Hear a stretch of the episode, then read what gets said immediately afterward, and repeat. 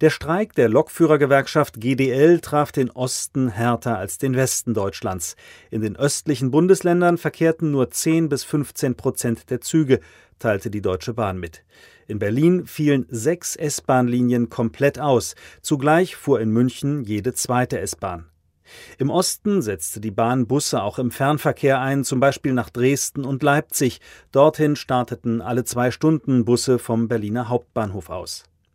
Von diesen Angeboten erfuhren die Reisenden am Berliner Hauptbahnhof auf einer Pinnwand mit handgeschriebenen Texten.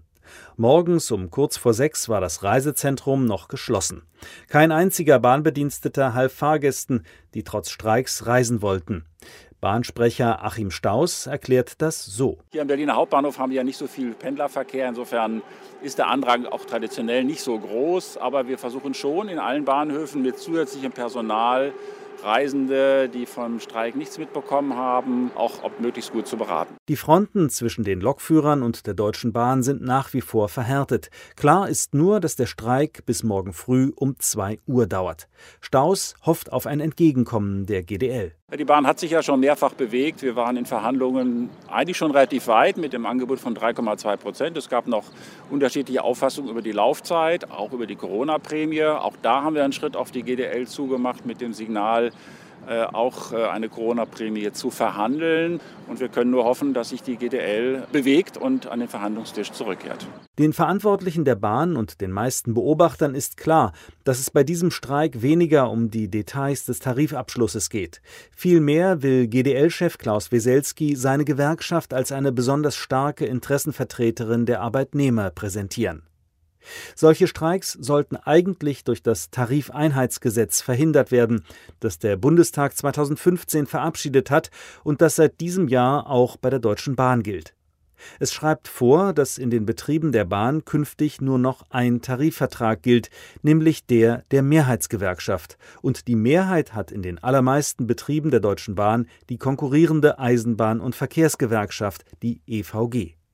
Das Tarifeinheitsgesetz erlaubt allerdings auch den Gewerkschaften, die in der Minderheit sind, zu streiken. Deshalb verfehlt es nach Ansicht von Kritikern sein Ziel. Gegen diese Kritik verteidigte das Gesetz der ehemalige SPD-Bundestagsabgeordnete und Gewerkschaftssekretär Klaus Bartel im Deutschlandfunk.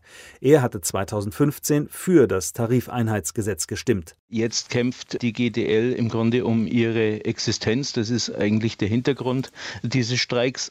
Und man muss jetzt abwarten, wie das ausgeht. Und das ist ja bei vielen Gesetzen so.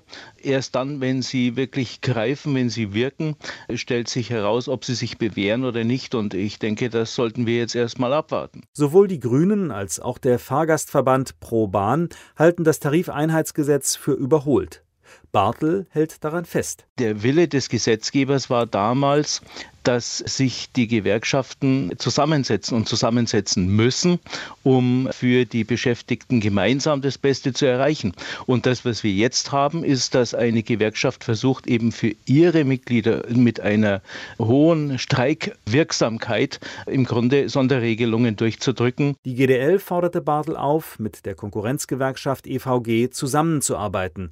Darauf ziele das im Kern sinnvolle Tarifeinheitsgesetz.